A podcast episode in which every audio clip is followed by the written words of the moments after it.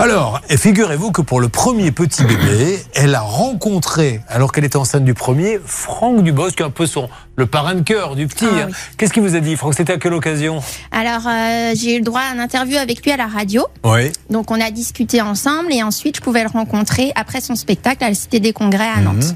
Et euh, je lui ai demandé un conseil en tant que père.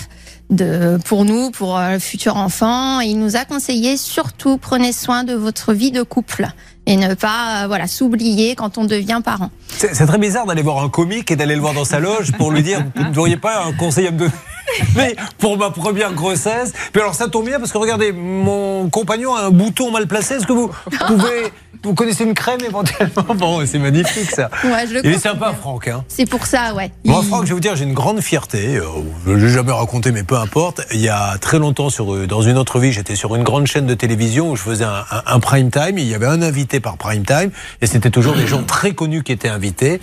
Et moi, j'avais été le voir dans un petit théâtre. Et j'avais été mais bluffé par le talent de Franck Dubosc. Et j'ai dit, je veux que ça soit lui l'invité. Et tout le monde m'a dit non. Pas parce qu'il nous en voulait à Franck Dubos, parce qu'il n'était pas assez connu. Il faut des grands noms pour un prime time. Je me suis battu. On m'a dit tant pis pour toi, si ça marche pas, tu verras.